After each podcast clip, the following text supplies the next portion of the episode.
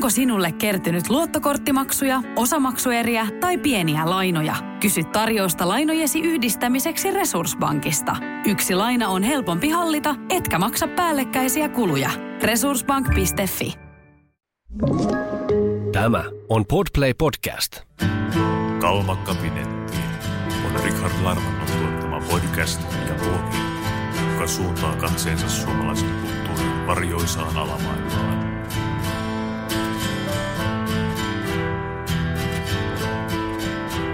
Ja tervetuloa jälleen Kalmakabinetin pariin. Tänään meillä on sukellus historian kummallisille vesille. Teemoinamme noita vainot sekä ristiretket.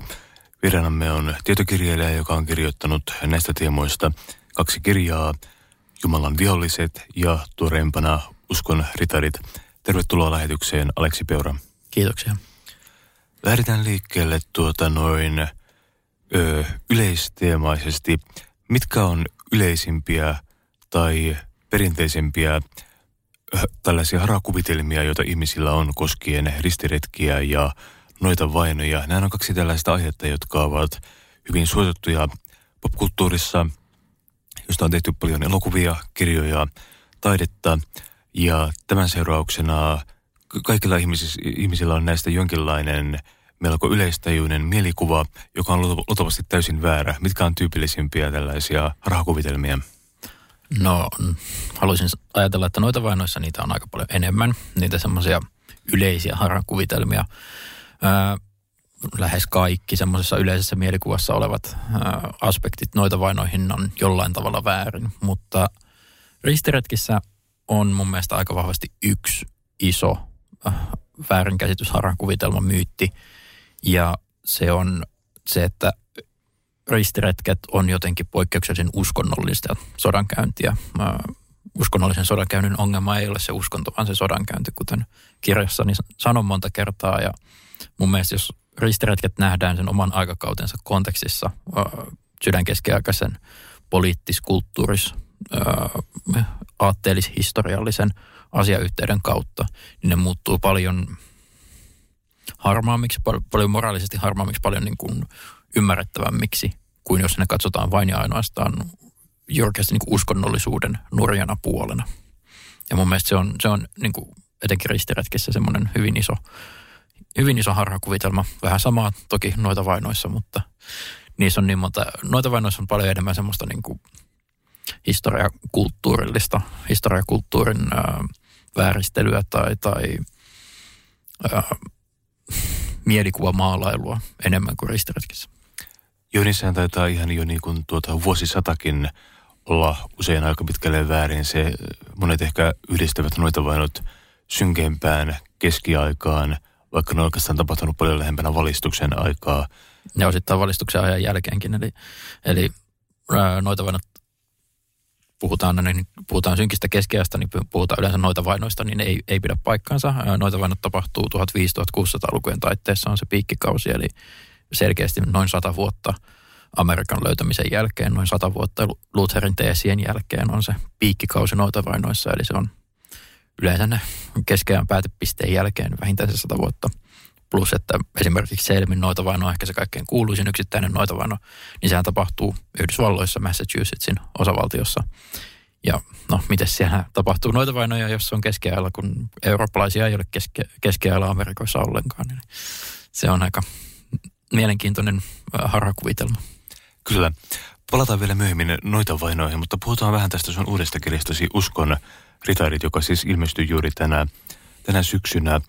Se ei ole ö, vain perinteinen tietokirja, vaikka valoittaakin paljon, paljon tuota ristiritkiin historiaa. Siinä puhutaan myös paljon tämän päivän Jerusalemista ja siitä, että miten historia on tavallaan vaikuttanut ö, ö, nykytilanteeseen, miten se on syntynyt. Ja se on myös tuota noin matkakirja, jossa itse matkustat Jerusalemiin, vierailet siellä Pyhänhaudan kirkossa. Ja ehkä tuota noin merkittävä puoli tämän, tämän, tämän päivän Jerusalemissa on se, että se on kolmen eri uskonnon keskeinen leikkauspiste.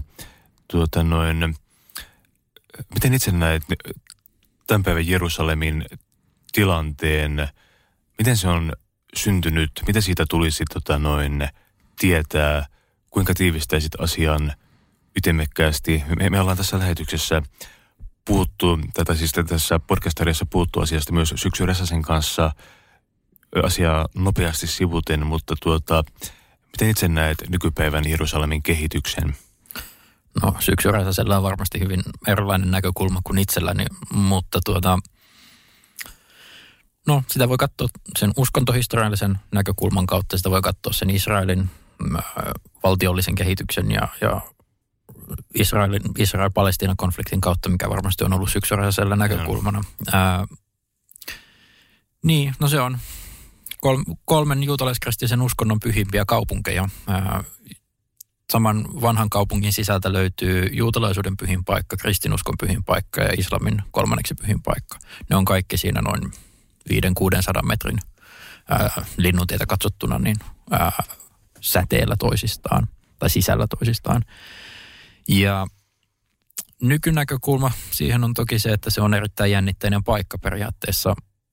Edellinen ää, tuota, jonkinlainen rauhansopimus ää, on jakanut Jerusalemin 40-luvulla 48 ää, Israelin ja Palestiinan kesken. Ja siten, että Jerusalemin vanha kaupunki on jäänyt Palestiinan puolelle ja uudempi Jerusalem sitten siellä lännempänä, niin on sitten ollut Israel. Ja 67 kuuden päivän sodassa niin Israel vallotti koko ää, länsirannan ja sen mukana myös itäisen Jerusalemin. Ja nykyään se on käytännössä Israelia, ainakin jos Israel, israelilaisilta ja Israelin valtiolta kysyttäisiin, mutta jos taas palestinalaisilta kysyttiin, niin se on vallotettua aluetta, se on, se on miehitettyä aluetta. Ja no esimerkiksi nyt 21 keväällä olleet mielenosoitukset, mellakat, miksi niitä kukakin haluaa kutsua, niin levottomuudet Israelissa ja palestiinalaistahojen välillä lähtee liikkeelle Jerusalemin pyhästä kaupungista ää, ja ihan sieltä pyhimmistä mahdollisista paikoista, eli, eli tota Al-Aqsan moskeijan ö, ulkopuolelta tuolta Temppelivuoren laajalta. Ja sieltä lähtee ne ö, mielenilmaukset, mellakat, jotka taitaa pohjautua, jos oikein muistan, niin siihen, että Israelin valtio häätää, häätää siinä palestiinalaisia jostain omista kodeistaan vähän niin kuin väkisin.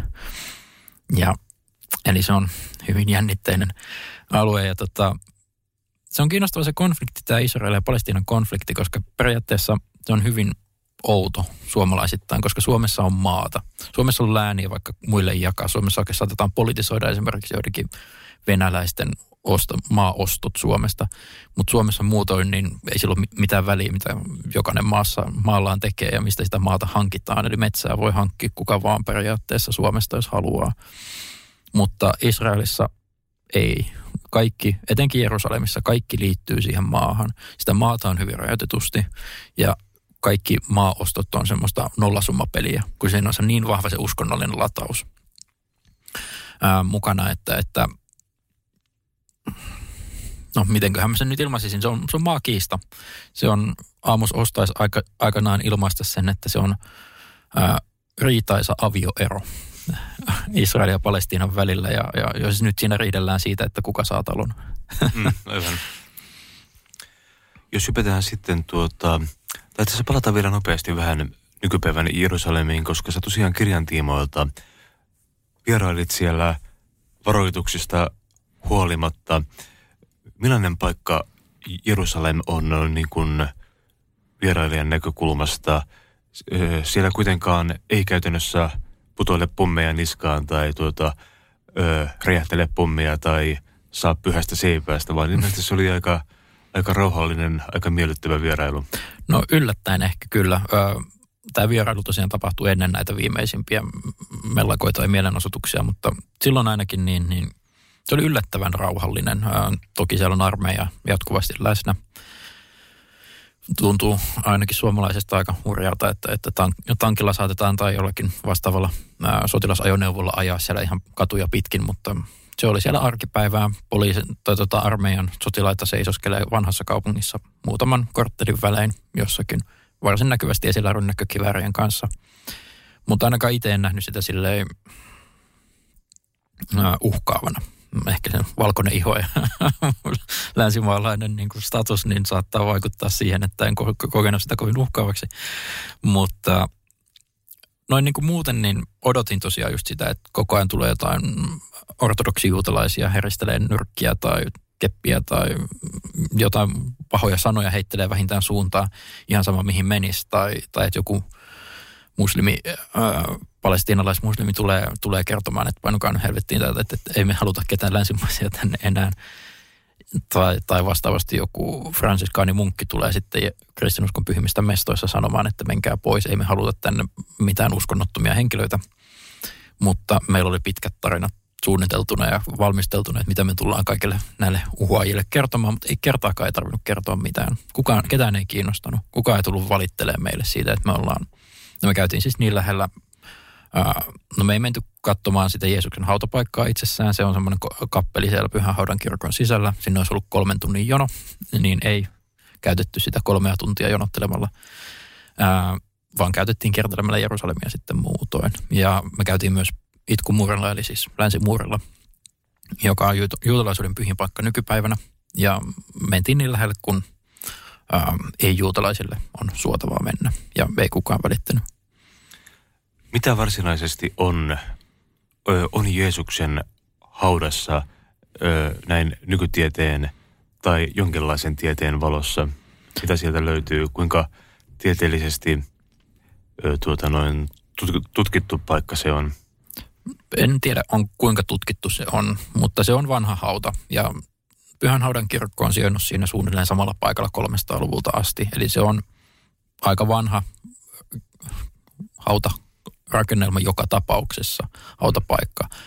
Ja se, että onko Jeesus Nasaretilainen todella haudattu siihen noin 2000 vuotta sitten, niin sitä ei kukaan pysty varmalla, varmuudella sanomaan jonkinlainen hautakappeli suunnilleen ajalaskualueelta kyllä, mutta, mutta tota, niin, no kumpa voisi aikakoneella mennä sinne vuoteen noin 30 jälkeen ajalaskualueen ja seisoskella siinä Golgataksi väitetyllä paikalla, joka on myös Pyhähaudan kirkon sisällä, eli pääkallopaikka, jossa, jossa Jeesus permetedon mukaan niin ristiin naulittiin, niin ne, se ja sitten hautapaikka on molemmat siinä muutaman kymmenen metrin säteellä toisistaan. Mm hypätään sitten menneisyyteen ja palataan tuota ristiretkien alkuräjähdykseen. Tuota, mistä, risti, mistä ristiretket sai alkunsa? Miksi ne päätettiin tehdä? Ö, sana ristiretkihän on niin kuin tosiaan aika sanana latautuneempi kuin vaikkapa englannin vastine crusade, joka kuulostaa jotenkin ylpeämmältä ja mm. juhlavammalta – ristiretkistä tulee, tulee hieman mieleen se, että niin kun sekalainen retkue rynni, rynni jonnekin miekkojen ja nuijien kanssa ja tuota, levittää oma, omaa pyhää sanansa, mutta tota, mistä tämä kaikki lähti liikkeelle aikanaan? No, siinä on välitön tavallaan semmoinen poliittisen historian asiayhteys on, on Paavin ja keisarin välinen kiista, Paavin vallan lujittuminen 1000-luvulla. Suurempi historiallinen asiayhteys on sitten kristikunnan ekspansio, eli rajojen työntyminen kauemmas niiltä ydinalueelta.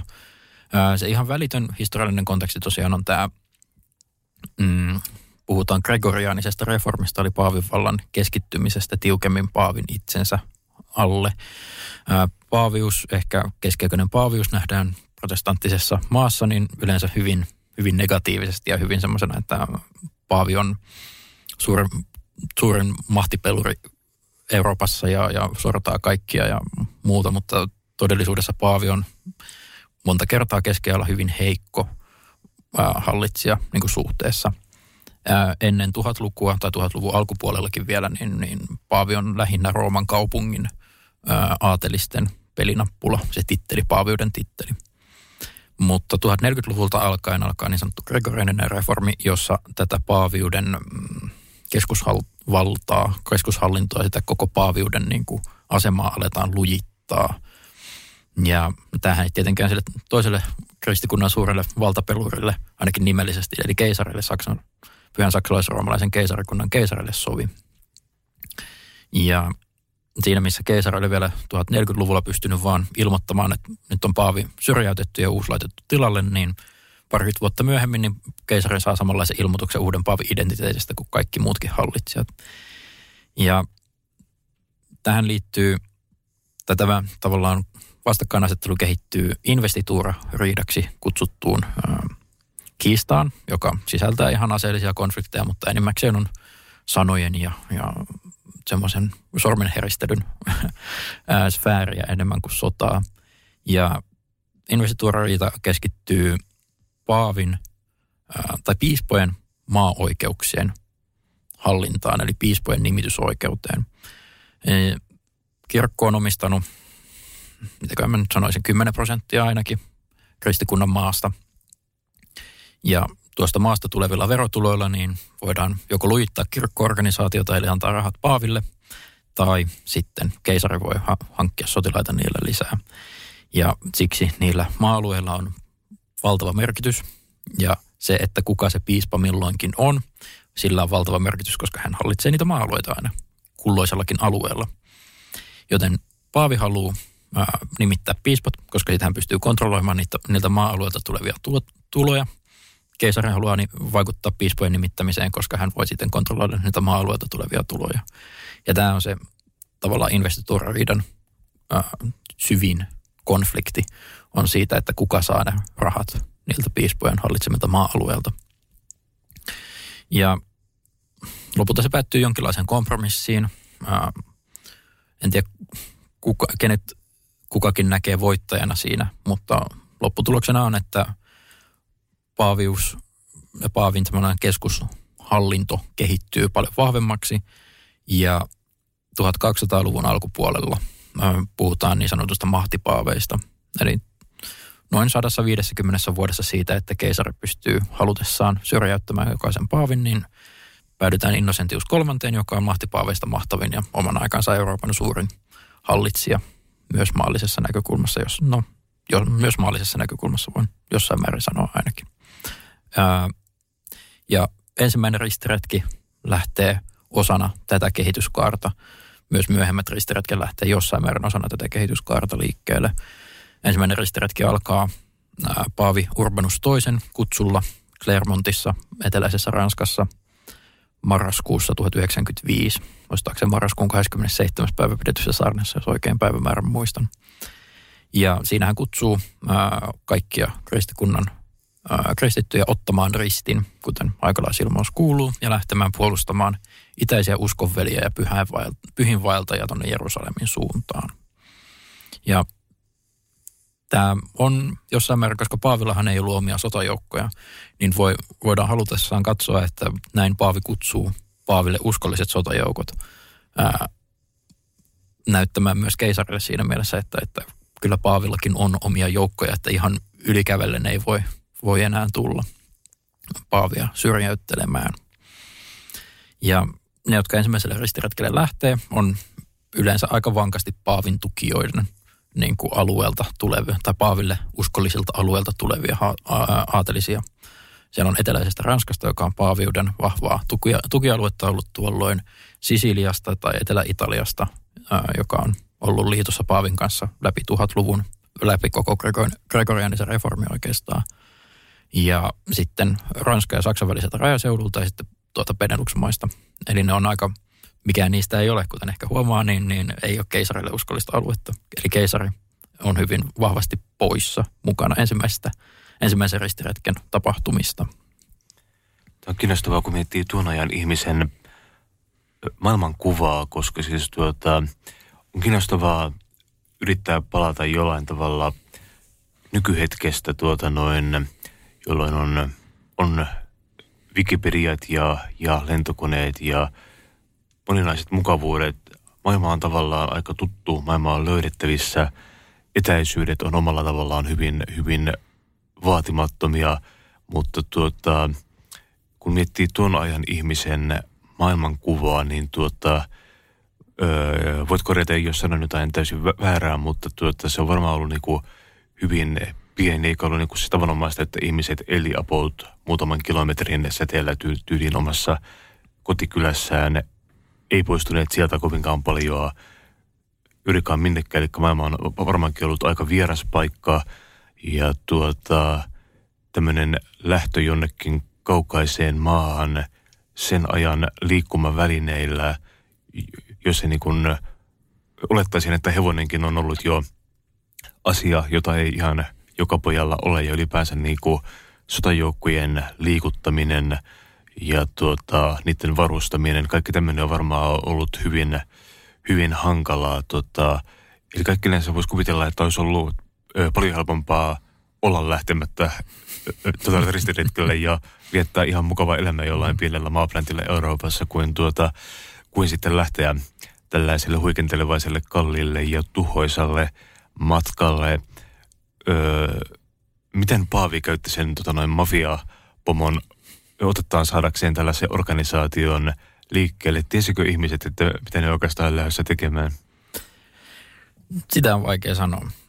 Meillä ei ole suoraan aikalaiskommentaareja ristiretkellä olemisesta juuri yhtään. Eli meillä on jotain kirjeitä tietyltä aateliselta. Loin Kreivi Steveniltä on esimerkiksi kirjeitä, joita hän kirjoitti vaimolleen. Mutta kaikki muut ristiretkien kuvaukset on sitten myöhemmin kirjoitettuja jälkiviisaita kronikoita, jotka tietää kertoa, miten tapahtumat tulee tapahtumaan. Kuinka paljon ihmiset on tiennyt, mihin ne on lähdössä, niin luultavasti on siinä Paavin saarnassa on mitä luultavimmin puhuttu Jerusalemiin matkaamisesta ja pyhiin vaeltamisesta. Ää, ainahan toki on helpompaa olla lähtemättä kuin lähteä johonkin. Onhan se nykypäivänäkin niin, että, mm. että aina, aina on mukavampi sinne kotisohvalle jäädä kuin, kuin lähteä. Mutta se on ihan totta, että, että ihmiset eli hyvin niin kuin suhteellisen rajoitetulla alueellisella ää, tai maaläntillä.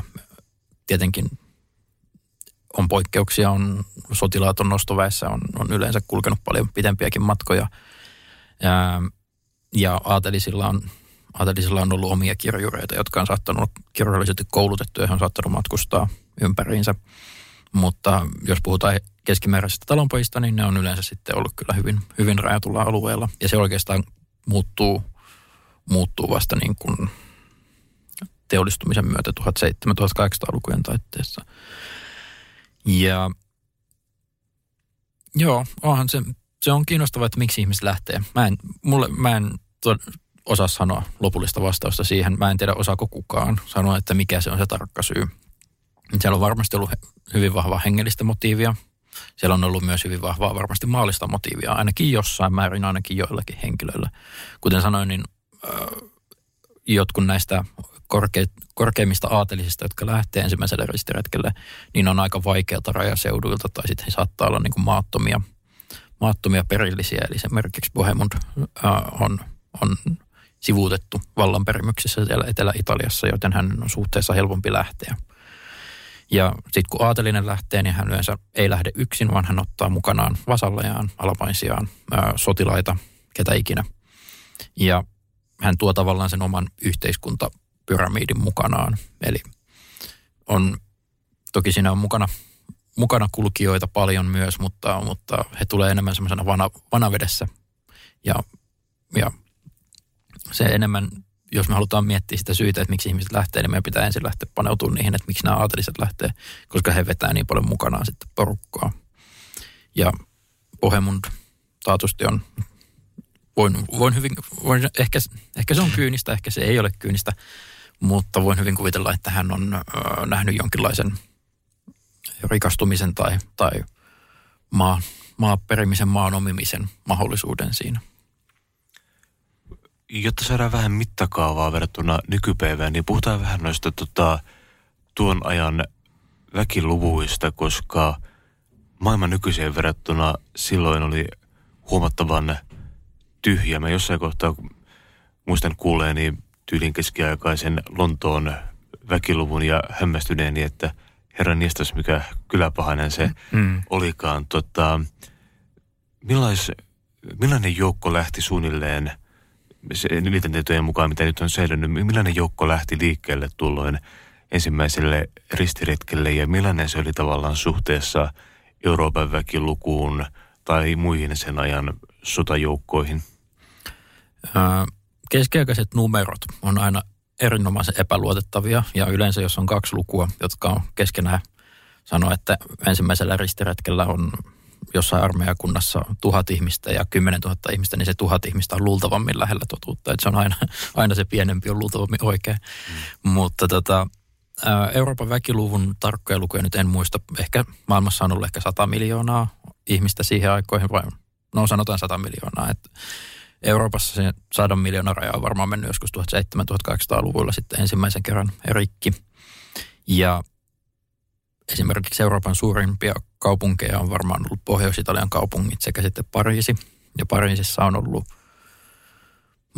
mä muistelen, että 40 000 ihmistä, eli no. semmoisen nykyisen jonkun Nurmijärven verran porukkaa, mikä on aika vähän, ottaen huomioon, että se on se isoin kaupunki. Vastaavasti sitten Byzantin pääkaupungissa Konstantinopolissa on saattanut olla noin 400 000. Eli se kun ensimmäinen ristiretki kokoontuu Byzantin luokse, niin se on ollut varmaan aika mieletön näky heidän näkökulmastaan. Ja ensimmäisen ristiretken tosiaan, no se luvut vaihtelee, mutta kaikki mukana kulkijat, jotka on saattanut olla asettomia, tai yleensä on ollut asettomia pyhiinvaeltajia pelkästään, niin ehkä satakin tuhatta on semmoinen suhteellisen realistinen yläarvio. Eli 50-100 000 on varmaan semmoinen tämän hetken ymmärryksen perusteella aika realistinen arvio.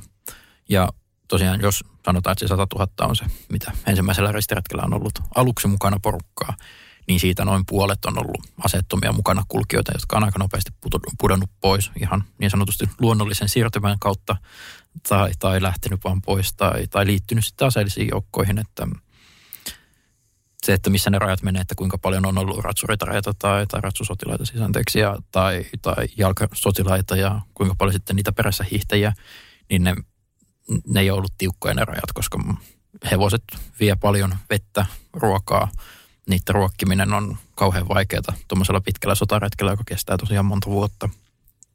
Ja kuivilla alueilla vielä mennään ja, ja hyvin tota, ryöstetyillä alueilla jo etukäteen niin hevoset yleensä sitten syötiin jossain vaiheessa ja, ja ne, ne, on ne luvut ja kaikki mitä niin kuin nykypäivän historiat tykkää esittää, että siellä on näin ja näin monta ihmistä ja näin, näin ja näin monta niistä on ratsusotilaita ja muuta, niin, niin mm, ne kannattaa aina ottaa aika kriittisesti vastaan, että se on yleensä silotellumpaa ää, tulkin, näkemys, siloteltumpi näkemys menneisyydestä kuin mitä se todellisuus sitten on ollut silloin noin tuhat vuotta sitten. Miten ensimmäinen ristiretki sitten eteni? Mitä hauskoja kommelluksia matkalla tapahtui ja kuinka se päättyi? No se päättyi hyvin. Se on, sen ei pitänyt onnistua. Strategisesti siinä on mitään järkeä. Se on sotaretki, joka patikoi 3 4000 kilometriä vallottamaan kaupungin, jolla ei ole strategisesti mitään arvoa, ja se onnistuu. Siinä, siinä pätäkä häntää. Se on äh, historian emeritusprofessori Markku Kuisma on sanonut, että historian sattumaa ja sähläystä, niin se kyllä hyvin vahvasti pitää paikkansa ensimmäisen ristiretken ja muutenkin ristiretki historian kohdalla. Ää, ensimmäinen ristiretki tosiaan kokoontuu 1097 ää, Konstantinopolin edustalle ja jatkaa siitä sitten ää, Nikean, valtaa ensimmäisenä Nikean kaupungin, joka on, jos katsoo kartalta, niin se on hyvin lähellä Konstantinopolia. Se on Ähm, siihen asti on Byzantin raja, eli Byzantin eli Itä-Rooman raja työntynyt äh, vähitellen tuhatluvun aikana. 1080 on ollut semmoinen katastrofaalinen vuosi äh, Byzantin historiassa. Ja siinä on ehkä, mä nyt haluaisin sanoa, että 50-100 metri, 100 kilometriä ehkä korkeintaan niin kuin Konstantinopolista Nikeaan se matka, eli se on hyvin lähellä vallan ydinalueita sitten ollut se raja. Ja Nikean valtaus ensimmäisen ristiretkellä on siinä vaiheessa mukana myös Byzantin armeija. Byzantin keisari on siinä, Aleksias ensimmäinen on mukana valtaamassa, eli puhutaanko nyt yhdestä ristiretkiarmeijasta, jossa on Byzantin armeija mukana vai onko siinä kaksi armeijaa? Onko mitään yhtä ristiretkiarmeijaa ikinä ollut vai oliko se vain neljä armeijakuntaa, joilla oli sama päämäärä? No, nämä on näitä semanttisia keskusteluja, mitä voi aina halutessaan käydä. Mutta no, selkeyden nimissä puhuttakoon nyt yhdestä ristiretkiarmeijasta – niin he matkaa sitten tosiaan Nikeasta lähtee kulkemaan nykyisen Turkin halki. Siellä on väijytystaisteluja, siellä on harhapolkuja ja se kestää pitkään, se on vaikea. Se patikkasin kuolee todella paljon ihmisiä ja he lopulta pääsee Antiokian kaupungin ulkopuolelle, muistaakseni lokakuussa 1997. Ja he asettuu piirrettämään Antiokiaa. Ja ensimmäisenä mielikuvana yleensä keskiaikaisesta taistelusta tulee mieleen sellaiset suuret kenttätaistelut, joku Hastingsin taistelu 1066 tai joku muu, missä niin kuin, kaksi armeijakuntaa juoksee toisiaan päin. Braveheart elokuva. Pyllistetään toisille ja sitten juostaan päin. Niin todellisuudessa keskiajalla hyvin harvoin on kenttätaisteluja. Niitä on ensimmäisen kolmen ristiretken yhteydessä taitaa olla kaksi vai kolme kappaletta, eli niitä on hyvin vähän. Yleensä ne on piirretystaisteluja, jotka on paljon pitkäkestoisempia, paljon ennustettavampia. Ja ne saattaa kestää kuukausia, ne saattaa kestää jossain tapauksessa vuosiakin, ne piirretykset. Ja kenttätaisteluja soti, tota, johtavat sotilaat ei halunnut sen takia, koska ne on niin arvaamattomia. Niissä voi pienelläkin moraalisen, moraalin ää, tota, rapistumisella olla hyvin katastrofaaliset vaikutukset koko armeijalle ja sen takia niitä on aika vähän. Mutta piirretyksissä on enemmän, taistellaan semmoista, se on semmoista pitkäjänteistä, ää, jossain määrin kärsimysnäytelmää. ja, ja että taistellaan moraalista, taistellaan resursseista. Yritetään saada toisen niin kuin, toinen ajettua vähitellen semmoisen aseman, että sen on pakko luovuttaa. Ja Antiokian piirretys kestää tosiaan sieltä lokakuulta noin lokakuulta 97 kesäkuun alkuun 98, eli se on pitkä aika. Lopulta ristiretkeläiset onnistuu lahjomaan erään ää, kaupungin puolustajan, joka lupaa avata tai auttaa ristiretkeläisiä valtaamaan Antiokian muurin ja avaamaan sitten portit ja he sitten sisään valtaa kaupungin sitten sen jälkeen. Ja seuraavana päivänä mestolle saapuu suuri saraseenien, eli, eli muslimien vahvistusarmeija, joka jää piirittämään nyt sitten ristiretkeläisiä, jotka on vastaavasti siellä muurien sisäpuolella.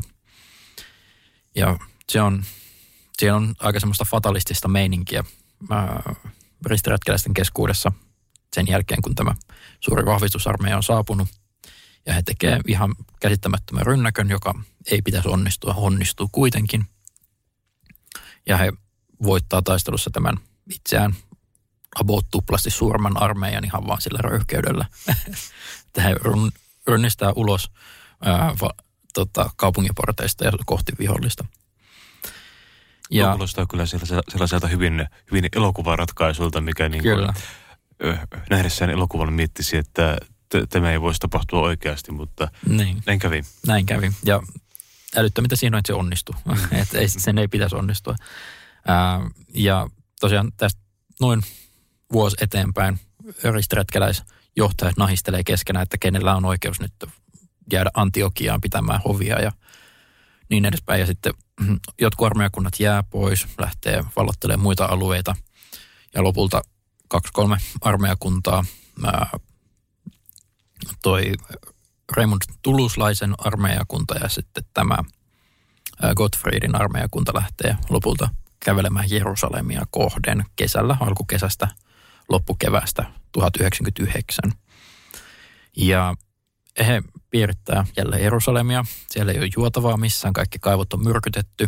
Ja lähin ainoa kaivo, joka on myrkytetty, ää, tai ainoa kaivo, joka ei ole myrkytetty, on niin lähellä muureja, että sinne ei parane mennä ilman että ottaa nuolta ohimoon ää, muurilta, niin, niin he on vähän pink- huonossa jamassa siinä, mutta hyvällä tuurilla, sattumalla ja sähläyksellä, niin he onnistuu sitten rakentaa piirrytyskoneita selviämään hengissä niin pitkään, että saa ne piirrytyskoneet valmiiksi ja runnoo ne muureja vasta ja vallottaa kaupungin sitten rynnäköllä 15.7.1999. Ja jälleen keskiaikaisissa keskiaikaisessa sodankäynnissä, jos piirretys päättyy rynnäkköön, rynnäkkövallotukseen, niin se on yleensä todella veristä. Ja se verisyys jossain määrin korreloi sen kanssa, että kuinka vaikea se piirretys on ollut, kuinka pitkä, kuinka haastava se on ollut. Ja no ensimmäisen ristiretken jo jonkinlaisena huipentumana, ainakin mukana oli varmasti, niin on tämä Jerusalemin valtaus. Se on ollut hyvin vaikea se koko parivuotinen patikka sinne – kaksi piirretystä, kaksi hyvin pitkää vaikeaa piirretystä siinä alla, niin se turhautuminen ja se kaikki euforia, mikä siitä on ehkä sitten vallotuksen yhteydessä saatu aikaan, niin, niin purkautuu sitten teurastukseen ja hyvin niin kuin, no sotarikoksiin siviiliväestöä kohtaan myös. Eli siellä on, ketä siellä on nyt tullut vastaan, niin niitä on sitten hakattu miekoilla hengiltä ihan, ihan kysymättä, että mihin uskontokuntaan nyt satut kuulumaan, koska totta kai kaikkihan olisi silloin kuulunut kristittyihin, että sehän on ihan ihmisvasta- ihmismainen vastaus vaan. Tuo kyllä kuuluu sarjoihin, joita on niin kuin vaikea kuvitella nyky, nykyihmisen näkökulmasta, miltä joku parin vuoden piiritystaistelun jälkeinen massateurastuksen riamonien tuota noin, sen aspektit on se, ikään kuin vaikeasti samaistuttavia. Ylipäänsä kun miettii tuota aikaa, miettii noita velimatkoja, mitä silloin kuljettiin. Öö, käsite first class matkailu ei varmaan ollut tuolloin vielä tuota noin tunnettu ja auringon UV-säteilyitä tuskin pahemmin suojauduttiin tai tuota, syötiin ravintoympyrän mukaisesti, että mielenkiintoisia aikoja. Tai, ei, tai peseydytty ollenkaan. Niin. Eli se, että nykyään puhutaan monesti siitä, miten tai kuulee erittäin semmoista rasistisessa sävyssä sanottavan, että muslimit on likaisia, mm. niin tuohon aikaan oli kyllä täysin päinvastoin, että muslimit peseytyi suhteellisen säännöllisesti, mutta frankit eli, eli kristikunnasta tulleet henkilöt niin peseytyi ehkä kerran tai korkeintaan kaksi vuodessa. Eli he on haissu aika pahalla varmaan sen patikan loppupuolella. Muistaakseni aurinkokuningas itse, itse vastusti suuresti kylpemistä ja hän kävi kerran tai kaksi elämänsä aikana. Mm, juuri näin. Öö, kylvyssä, että, se, että joo, toi on kyllä hurjaa, hurjaa kuvitella tuota noin, tuota kaikkinensa.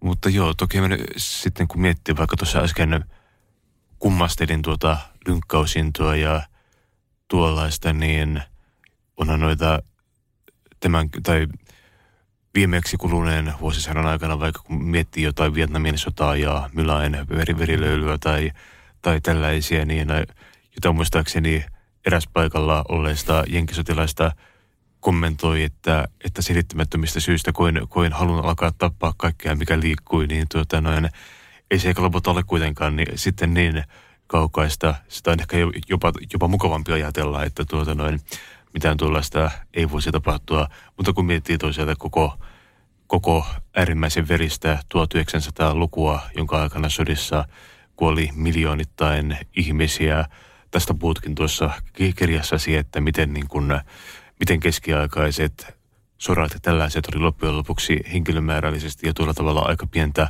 nahistelua verrattuna just vaikka maailmansotiin tai mu- koko, koko muihin niin kuin 1900-luvun konflikteihin, josta muodostuu melkoinen ruumiskasa, jos, jos sitä kuvittelee mielessään.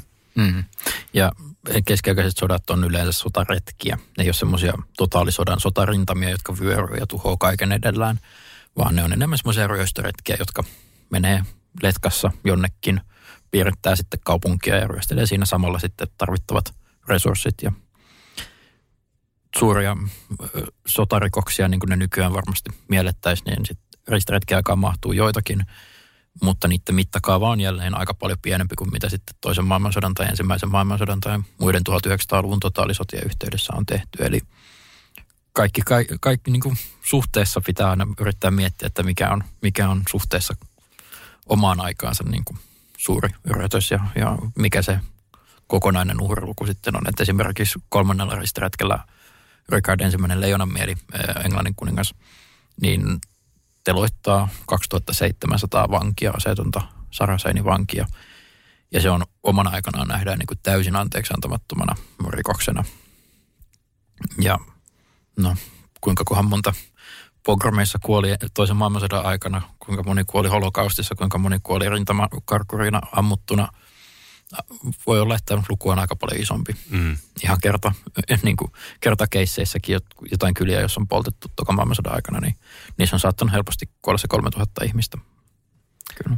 Kun miettii tällaisia tuota, ajatuksia, sitä niin kuin helposti voisi ajatella ristiretkiä tällaisia, tällaisina tuota noin eurooppalaisen sivistyksen levityksenä barbaariseen muslimimaailmaan, mutta tuota, asia taisi olla oikeastaan täysin päinvastoin, että eurooppalaiset oli, oli kummallisia, haisevia, sivistymättömiä sotureita kuluneissa harniskoissaan ja muslimimaailmahan oli monella tavalla niin kuin taiteen ja tieteen keskittymä noina aikoina, niin tuota, mitä ajattelet tästä? Onko tässä tällaista ty- tyypillistä historian harhaluuloa, tai onko edes tämä niin kuvailemani tilanne sellainen, mitä ihmiset ajattelee, vai tuota, millainen oli tuon ajan muslimi- ja kristityn maailman ero? on aina toki vaarallista lähteä arvottamaan jotain toista kulttuuripiiriä toista paremmaksi, koska niillä on parempia tauluja tai muuta, mutta, mutta joo, kyllä omana aikanaan niin keskiajalla eurooppalainen kristikunnan sivistystaso on suhteessa aika paljon matalampi kuin mitä se on sitten tuolla arabian ja islamilaisen kulttuuripiirin keskuudessa. Eli Euroopassa ää, ristiretkien tai ensimmäisen ristiretken aikaan, niin taitaa olla kaksi yliopistoa tai oppilaitosta, josta tulee sitten yliopistoja. Eli se, se on aika lapsen kengissä vastaavasti samaan aikaan Bagdadissa ää, islamilaisen valta, vallan keskuksessa, niin on, on viisauden talo, joka on kirjasto, kirjastona, ei nyt samaa koko luokkaa kuin antiikin aikainen Aleksandrian kirjasto, mutta ei nyt kauhean kaukana myöskään siitä sitten varmasti. Ja sen sijaan, että olisi tosiaan lähdetty viemään kristillistä sivistystä, länsimaista sivistystä arabian muslimien keskuuteen, niin, niin kyllä se on enemmän ollut, että arabialainen sivistys tulee kristikuntaan. Ää, renesanssi on se elimellinen esimerkki tästä, eli Aristoteleen teokset on ollut Euroopan historiassa erittäin tärkeitä, mutta ne löydetään, ne välittyy Euroopan historiaan vasta tämän ristiretki-aikakauden myötä. Ja aristotelinen renesanssi, eli jonka aikana Aristoteleen teoksia aletaan kommentoida yliopistoissa, kehittyvissä yliopistolaitoksissa, niin ne teokset kulkeutuu muslimikommentoijien, Avisenna on ehkä se kaikkein kuuluisen näistä, niin heidän kommentaariensa ja, ja käännösten kautta. Eli toisaalta tuolla Pyhällä maalla, eli nykyisen Israelin Syyrian, Libanonin alueella, alueen kautta, mutta myös Espanjassa, jossa on uudelleen vallo, tai vallotussota Rekonkista käynnissä samaan aikaan sekä sitten ää, Sisiliassa, Etelä-Italiassa, jossa ää, läntiset kristityt, it, Bysantti ja sitten ää, Saraseenit on taistelun vallasta niistä samoista alueista, niin näiden, näillä konfliktialueilla on kuitenkin vahvempi, tiukempi yhteys näiden eri kulttuuripiirien välillä, joten siinä sitten tapahtuu sitä assimilaatiota, eli opitaan toisilta hyvässä ja pahassa asioita. Ja kristittyyn, kristittyyn Eurooppaan sitten välittyy tämän kontaktin kautta näitä Avisennan ja muiden arabikommentoijien, tai anteeksi, Arasenin kommentoijien teoksia, joissa he jatkojalostaa Aristoteleen ajattelua. Ja sitten toki nämä Aristoteleen alkuperäiset teokset kulkeutuu muistaakseni arabian kielisenä käännöksinä alun perin ensimmäistä kertaa Eurooppaan siinä 1100-luvun alkupuolelta alkaen. Ja no esimerkiksi varmaan kaikille koulusivistyksestä tuttu nimi Tuomas Akvinolainen, niin hänen summa teologiinsa on jossain määrin keskiaikaisen skolastisen teologian ja, ja, ja Aristoteleen teosten näkemysten niin kuin yhdistämistä, so, sovittamista yhteen – ja se, tästä voidaan aika suoria johtopäätöksiä vetää sitten niin kehittyvään, tai suoria viivoja vetää eteenpäin niin kuin eurooppalaiseen yliopistolaitokseen, koulutuslaitokseen, sitten myöhempään renesanssiin, jossa jälleen kommentoidaan vanhoja antiikin tekstejä, ja siitä sitten tieteellisen vallankumoukseen, teollistumiseen, koko myöhäisempään Euroopan historiaan ja länsimaiseen historiaan. Eli aika se asetelma on ollut, että arabialainen tai islamilainen kulttuuripiiri on se selkeästi niin kuin suhteessa loistokkaampi verrattuna sitten kristilliseen kulttuuriin tuohon aikaan. Ja tässä kohtaa ollaan siis päästy Jerusalemiin ja ensimmäisen ristiretken loppuun, joka tuota noin ö, vastoin kaikkia todennäköisyyksiä on päättynyt menestykseen. Mitä sitten tapahtuu? Ö, Frankit, eli nämä kristikunnan alueelta tulleet pyhiinvaelta ja sotilaat, niin he pistää pystyyn neljä ristiretki valtakunnaksi kutsuttua valtapiiriä. Siellä on Jerusalem, Tripoli, Antiokia ja Edessä. Ne on kaikki suunnilleen siinä samalla alueella. Kaukaisimmillaan tosiaan tämä Edessä on siellä kauimpana idässä, taitaa olla nykyisen Irakin ja Turkin rajaseuduilla. Ja, ja muut on sitten enemmän tässä rannikolla, eli Välimeren itäisellä rannikolla. He pistää omat valtapiirinsä pystyyn. He, on, he tuo tavallaan sen feodaalin yhteiskuntarakenteen sinne, mutta ei tuo sitten omia alamaisiaan sinne, vaan, vaan käy hallitsemaan niitä samoja alamaisia, jotka siellä on ollut ennen, ennen myös heidän tuloaan, eli yleensä muslimeja tai, tai, tai itäisempiin kristinuskon lahkoihin kuuluvia henkilöitä. Ja nyt tekee samaa, mitä esimerkiksi voisi sanoa, että Aleksander ensimmäinen on Suomen vallotuksen yhteydessä tehnyt 1800-luvun alussa, eli sen sijaan, että on sanottu, että nyt revitään kaikki tämä, mitä täällä on jo, niin palasiksi pistetään oma, mitä me halutaan niin tilalle, niin sen, vaan, sen sijaan vaan sanottu, että no niin, teillä oli ennen tämmöinen johto, tota, kruunupää, nyt, teillä on, nyt, mä, nyt mä oon se. Olkaa uskollisia minulle. Mm. Niin se on käytännössä, mitä siellä tapahtuu. Siinä tapahtuu myös hyvin paljon sitä assimilaatiota, mistä puhuin, eli kristillinen ja islamilainen kulttuuripiiri on kosketuksissa keskenään ja syntyy paljon enemmän joidenkin niin kuin näiden pyhälle maalle jää, jäävien, hyvin vähälukuisten, mutta pyhälle maalle jäävien frankkien keskuudessa syntyy syvempää ymmärrystä ja yhteiseloa näiden saraseinien kanssa kuin sitten välttämättä Jerusalemin vaikka tulevien pyhi, niin kuin kanssa, vaikka muutoin olisivat niin kuin ehkä uskonnollisesti samoilla, samoissa mm, ma, mielenmaisemissa. Se yksi tarina, minkä mä, mihin mä viittaan tai minkä toistan tuossa Uskoretarit-kirjassakin on tämä Saraseni pyhivaltaja Osaman, Osaman tarina, joka hän oli siis Andalusiasta, eli nykyisen Espanjan alueelta tuleva Saraseni pyhivaltaja, joka oli matkalla Mekkaan – ja hän matkallaan Mekkaan pysähtyy Jerusalemissa, jossa yhteen päivittäisistä rukouksistaan hän kumartuu sinne kadulle tekemään, etsii rukoussuunnan ja, ja alkaa rukoilla päivittäistä rukoustaan. Ja tämän nähdessään eräs nimeltä mainitsi, tai nimettömäksi jäävä ää, Frankki pyhiinvaeltaja, eli kristitty pyhiinvaeltaja, suuttuu ja yrittää väkisin ottaa, tekee tästä niin kuin tilanteen, tulee niin kuin siinä, että makes a scene, niin kuin englanniksi sanottaisiin. Mm. Ää, ja yrittää väkisin kääntää tätä osamaa sitten rukoilemaan muuhun suuntaan kuin Mekkaa kohden. Eli muistaakseni yrittää kääntää rukoilemaan Roomaa kohden, mikä on mielestäni ehkä erikoista. Jonkinlaisen niin osoituksena siitä, että nyt ollaan Rooman paavin, ää, tai Rooman arkkipiispa eli paavin, niin tota, valtapiirin sisällä. Ja pitää osoittaa uskollisuutta Paaville ja kristityille.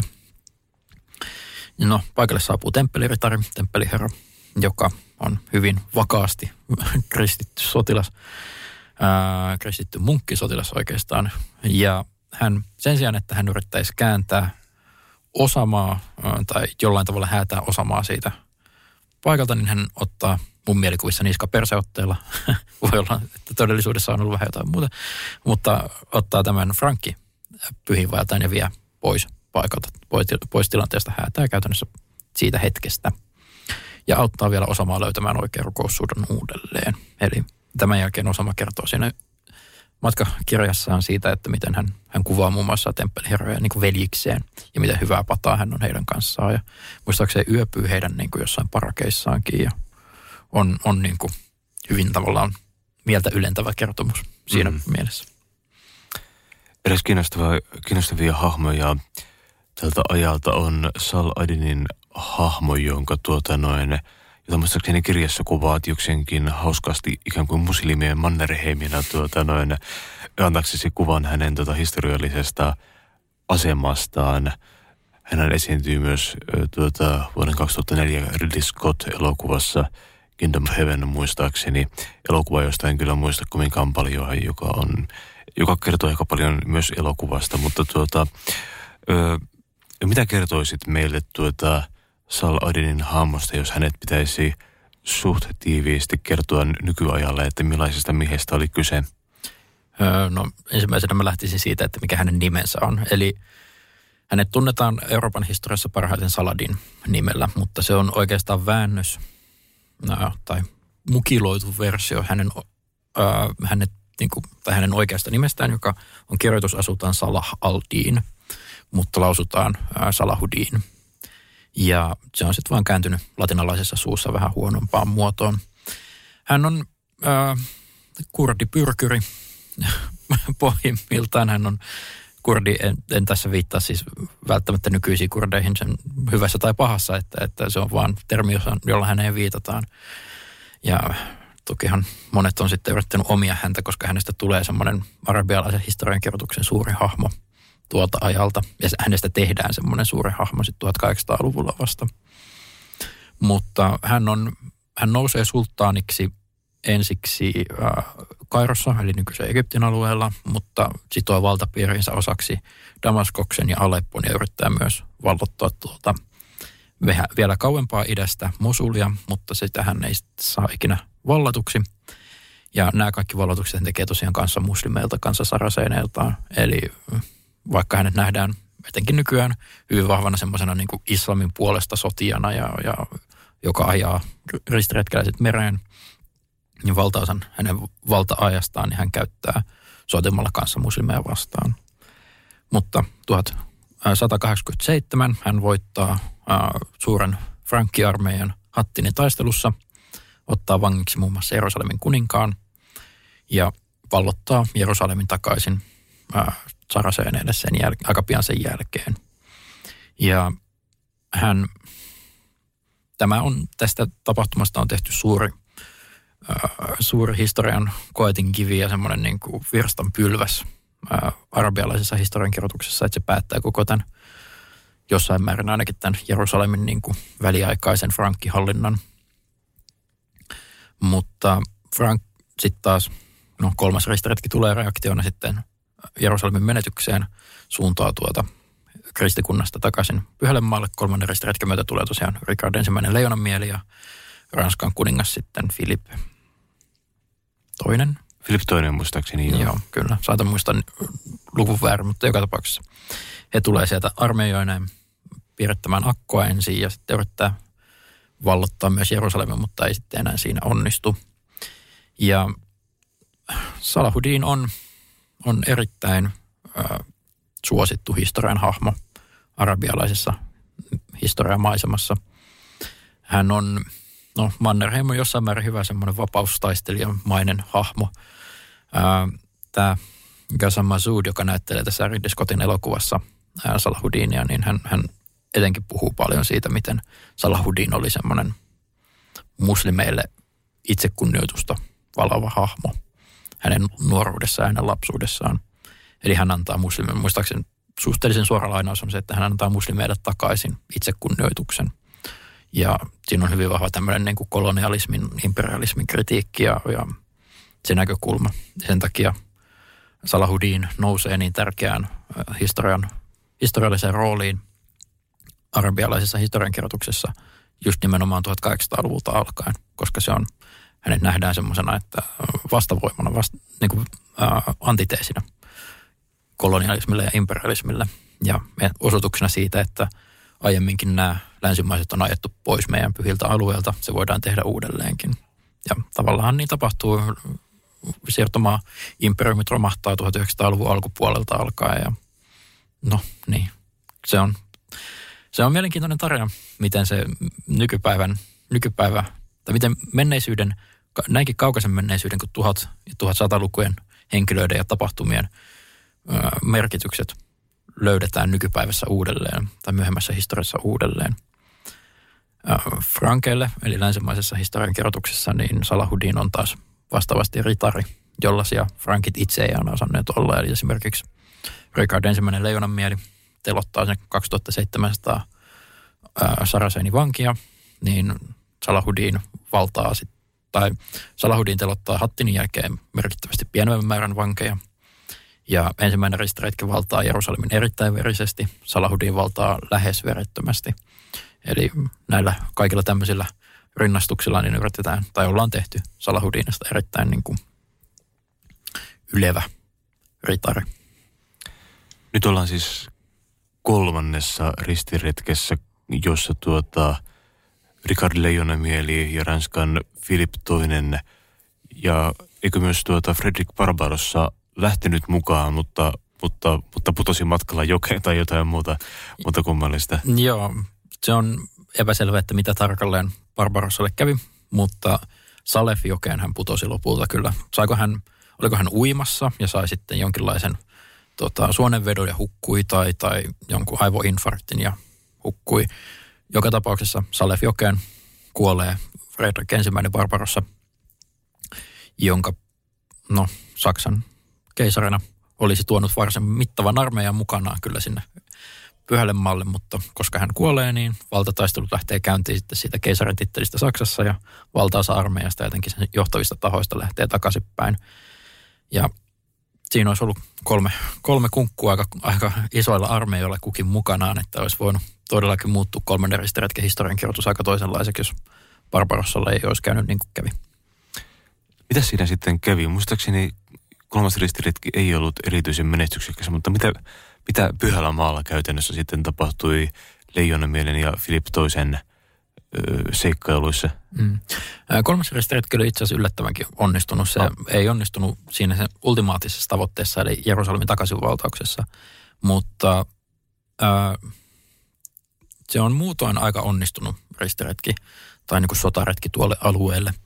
Ää, se alkaa Akkon piirityksen yhteydessä. Akkon piiritys alkaa aika pian Jerusalemin ää, menetyksen jälkeen. Ja Akko on siis siinä vaiheessa Saraseeni hallinnassa ja Frankki-armeija piirittää Akko, Akon, Akkoa siinä. Ja sitten Salahudinin armeija tulee taas piirittämään tätä Frankki-armeijaa. Ja vähitellen tosiaan aika hitaasti nämä kaksi lopulta sinne asti päässyttä armeijakuntaa niin saapuu tukemaan tätä piirrettävää ja piirtettyä Frankki-armeijaa. Ja kun Filip ja Richard tulee armeijoineen sinne, niin piirretys on kestänyt muistaakseni melkein kaksi vuotta siinä vaiheessa. Ja se on ollut aika semmoista, no mun mielikuva siitä on hyvin semmoinen niin kuin ensimmäisen maailmansodan taistelukenttä, semmoinen ei kenenkään maa, missä raatoja on vaan siellä täällä ja niitä heitettiin ihan tarkoituksella juomaveteen ja niin kuin vastapuoleen sille, että mm. Salahudin armeija heitti kuolevia, kuoleita ja kuolevia niin kuin jokeen sille, että ne virta salavirtaan sinne Frankkileiriin ja toi tauteja ja myrkytti juomavettä. Ja se on hyvin suhteellisen totaalisotamaista sitten se meininki ollut siinä. Ja tätä siis melkein kaksi vuotta. Ja kun ää, nämä Frankki-armeijat, eli Filipin ja Rickardin armeijat saapuu, niin he kääntää sitten tavallaan sen taistelun kulun merkittävästi ja onnistuu valtaamaan Akkon. Yrittää neuvotella rauhansopimusta Salahudinin kanssa säännöllisesti. Käytännössä koko ajan on jonkinlaiset rauhanneuvottelut menossa. Ja kun ne ei oikein edisty, niin Rickard tulistuneena telottaa näitä vankeja. Suunnilleen samoihin aikoihin vähän itse asiassa ennen sitä. Itse asiassa niin Filip on jo lähtenyt takaisin, eli hän tuli vaan valtaamaan Akon ja lähti sitten takaisin Ranskaan joukkoineen. Mutta Richard mieli ää, johdattaa sitten ristiretkiarmeijan Akosta eteenpäin. Hän valtaa rannikolta useita kaupunkeja, yrittää kaksi kertaa suunnata Jerusalemiin ja vallottaa senkin. Kummallakaan kerralla se ei onnistu, koska se on logistisesti hyvin vaikeaa vallotetulla alueella. Ensimmäinen ristiretki oli onnistunut siinä lähinnä sen röyhkeyden takia ja sen, että se oli niin valtatyhjön tilassa silloin 1099. Mutta Salahudin armeija pyörii koko ajan siinä kolmannen ristiretken armeijan ympärillä ja se huoltoyhteyden pitäminen sinne rannikolle on täysin mahdotonta. Ja he pääsee käytännössä näköetäisyydestä. Mun mielestä nyt puhutaan ainakin, että virallisesti ihan näköetäisyydelle Jerusalemista, mutta joutuu aina kääntymään takaisin. Ja 1192 niin solmitaan sitten kompromissirauha, jossa pyhinvaellusoikeus Jerusalemiin taataan Frankeille, ja, mutta Jerusalem itse ei siirry Frankkihallintaan. Ja se on suhteellisen ok niin kuin diidi sekä Salahudinille että myös Richard Leonan mielelle. Tässä kohtaa siis ollaan kolmannen ristiretken lopuilla, ja tämä on myös se kohta, missä kohtaa oma historiani, tuo historia pääni menee aina sekaisin, mitä tulee ristiretkiin, niiden laatuun ja määrään. Öö, jos pitäisi tiivistää tulevia ristiretkiä ja niiden vaikutuksia ja kommelluksia, niin tuota, mitä, mitä seuraa tämän kolmannen ristiretken jälkeen? No mä lopetan mun kirjan tuohon kolmanteen ristiretkeen, äh, mutta Mutta neljäs ristiretki, jälleen yleensä aina jollain tavalla on, etenkin tuonne Pyhällemaalle suuntaavat ristiretket on ollut niin kuin yrityksiä vallottaa takaisin Jerusalem. Mutta neljäs ristiretki päätyy vallottamaan Konstantinopolin, joka on tosiaan pari tuhatta kilometriä niin kuin linnuntietä sivussa ja kristittyjen hallussa. Mm. Mutta tämä on siis 1200-luvun alkuvuosina. Mm. Sitten viides ristiretki aika pian sen jälkeen lähtee. Se on pitkissä piirrytyksissä, kukistuu tuonne nykyisen Egyptin alueella. Kuudes ristiretki tapahtuu 1240-luvulla, jos oikein muistan, ja se on täysin veretön ristiretki, jossa ää, silloinen keisari niin saa neuvoteltua Jerusalemin omaan hallintaansa muutamaksi vuodeksi, mutta koska hänellä ei ole Paavin mandaattia tai Paavin tukea, niin, niin tota, sen takia sitten se jää vähän torspoksi. Ja sen takia nykypäivänäkään Pyhähaudan kirkossa ei ole yhtään katolisen kirkon edustajaa, muuten, vaan he on, se on ulkoistettu fransiskaaneille kokonaan se toiminta siellä. Ja sitten on tämmöisiä eri mittaisia, eri kokoisia ristiretkiä, jotka aina suuntautuu yleensä sinne. Jotain kautta yritetään aina koukata Jerusalemin, koska yleensä se on Egyptin kautta, koska Egypti on hyvä vilja että hyvä että Ja sitä, jos Egyptistä saataisiin vallotettua merkittävästi maa niin pystyttäisiin yrittämään hyökkäystä Jerusalemiin sitä kautta, koska sitten saataisiin turvattua se huoltoyhteys, mikä oli esimerkiksi kolmannen ristiretken yhteydessä niin kuin tehnyt tai minkä ylläpitäminen oli tehnyt mahdottomaksi sen, että Jerusalem olisi saatu vallattua. Samaan aikaan myös ristiretkiä, suunnataan muuallekin. Esimerkiksi 1200-luvun alkupuolella jälleen suunnilleen siinä neljännen ja viidennen välissä, niin tapahtuu Albigensi-ristiretki tuonne eteläiseen Ranskaan Katareja, eli, eli harhaoppisia Katareja vastaan. Ja sitten on myös toki voidaan puhua no ainakin sitä puhutaan ristiretkenä tänne Suomen, nykyisen Suomen alueelle. Onko se ollut virallisesti ristiretki, niin en tiedä, en ole ihan varma. Mutta kristitty sotilaat tulee ää, pakanalliselle alueelle vallottamaan. Niin ei se nyt ole kauhean kaukana ristiretkestä. Oli se virallinen titteli mikä tahansa. Ja toisaalta kaikki keskiaikaiset sotaretket on jossain määrin uskonnollisia, eli kaikki voidaan nähdä ristiretkinä, jos halutaan oikein laveisti termiä ilmasta. Tuo itse asiassa kiinnostavaa, että ö, kun näitä matkoja tehtiin, niin, niin käyttivätkö ihmiset itse termiä ristiretki tai miellettiinkö, että nyt ollaan ristiretkellä tai ylipäänsä jollain sellaisella, mihin vaikka sana crusade viittaa vai onko se historian kirjoittajien jälkikäteen – erilaisille ö, tota noin, seuramatkoille lyömä tällainen, tällainen leima? Ö, kyllä, joo. Ö, aikalaisittain, etenkin ensimmäisellä ristiretkellä, niin ei ole yhtä ainutta ristiretkeläistä läsnä, koska kyseistä termiä ei ollut olemassa. He oli pyhiinvaelta ja omasta mielestä he oli pyhiinvaelta ja ö, he saattoi olla Jeesuksen sotilaita tai Jumalan sotilaita tai, tai Pyhän Pietarin sotilaita, niin kuin Paavi heitä olisi halunnut toki kutsua koska Paavi on pyhän Pietarin, niin kuin, tai apostoli Pietarin mm, viransijainen. Mutta tuota, mä en ole ihan varma, että missä vaiheessa se ristiretki-termi niin kuin vakiintuu, että he aleta, heistä aletaan puhua ristiretkeläisinä. Mutta, mutta ensimmäisellä ristiretkellä niin kaikki on kyllä pyhiinvaelta ja aseellisia, aseellisia semmoisia vaan. Ja se on, näin, että puhutaan numeroiduista ristiretkestä, niin se on kyllä semmoista niin myöhempien historioitsijoiden äh, siisteyden halua. Siellä on paljon muita ristiretkiä, joita ei vaan niin kuin, laiteta näillä järjestysnumeroilla äh, ojennukseen, vaan esimerkiksi vuoden 1101 ristiretki on mittakaavassa melkein sama, tai siellä on suunnilleen yhtä paljon ihmisiä kuin ensimmäisellä ristiretkellä. Ja se siis tapahtuu kaksi vuotta Jerusalemin vallotuksen jälkeen, eli se on hyvin välitön reaktio siihen. Mutta se epäonnistuu aika pahasti, niin se jää sitten aina semmoiseksi alaviitteeksi historiankirjoituksessa. Ja näitä tämmöisiä enemmän tai vähemmän risti, ristiretkimäisiä sotaretkiä kyllä on paljon. Ja näin niin kuin tämän Pyhänmaan vallan, ää, valtapiirien kannalta, niin ristiretkillä oli aina tota, kaksi mahdollista ongelmaa. Joko ne oli liian suuria, jolloin siinä mukana tuli yleensä kuninkaita, joilla oli liian isot suunnitelmat. liian epärealistiset pyrkimykset vallottaa vaikka toisen ristiretken tapauksessa Damaskos, mikä on aivan valtava kaupunki tuon ajan ää, kristikunnan näkökulmasta. Tai sitten ne on liian pieniä, että niillä pystyisi tekemään mitään suurta niin kuin muutosta siihen palettiin. Ja näitä tämmöisiä sotaretkiä on suhteellisen säännöllisesti. Ja jossain määrin tämmöistä äh, pyhiinvaellus, ristiretkeläisenergiaa, niin, niin Jerusalemin hallitsijat yrittää kanavoida heille hyödylliseen keinoon näillä munkkiritari-kunnilla, eli temppeliritareilla ja johanniitoilla, jotka on siis periaatteessa yksityisiä tai no, kruunun vallasta, kruunun vallan ulkopuolella olevia sotilasjärjestöjä. Tässä kohtaa meillä alkaa pikkuhiljaa lähetysaikamme loppua, joten mainittakoon vielä loppuun, että tosiaan tuoretta Uskonlitarit kirjaa saa kirjakaupoista ja nettikirjakaupoista, kuten myös aikaisempaa Jumalan viholliset kirjaa, joka käsittelee noita vainoja. Kiitos paljon vierailusta, Aleksi Peura. Kiitoksia.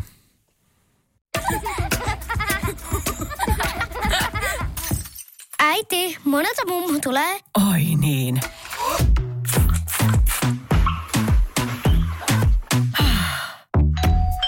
Helpolla puhdasta. Luonnollisesti. Kiilto. Aito koti vetää puoleensa.